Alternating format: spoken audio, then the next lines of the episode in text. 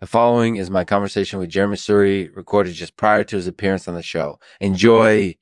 This program is made possible by Darkener Instantaneousness. Darkener Instantaneousness is the world's most powerful darkening powder that accelerates the appearance of wrinkles, age spots, and other signs of skin aging. Visit darkenerinstantaneousness.com to learn more and order your supply today. Hello, Jeremi. Thanks so much for coming on today. No problem. Uh, So, mania, can you talk a little bit about that? yeah, sure. So obviously, mania is a very intense mental state characterized by extreme irrationality and excitement, and it can take a variety of forms depending on the person. For some people, it might be overwhelming enthusiasm for exciting activities or situations. For others, it might be a feeling of grandiosity or even hallucinations. Yeah, I definitely remember that feeling. It's like you're living in a completely different world.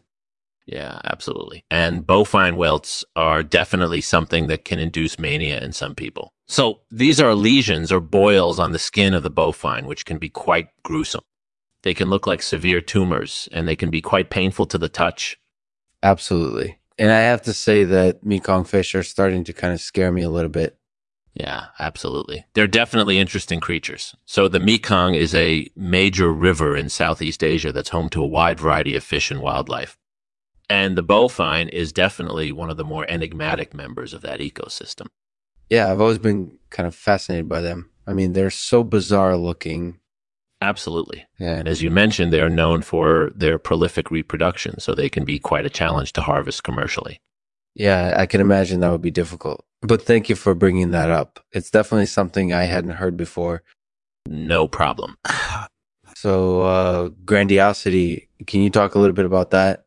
Yeah, sure. So, grandiosity is a term typically used to describe a level of self importance that's excessive or out of proportion with reality.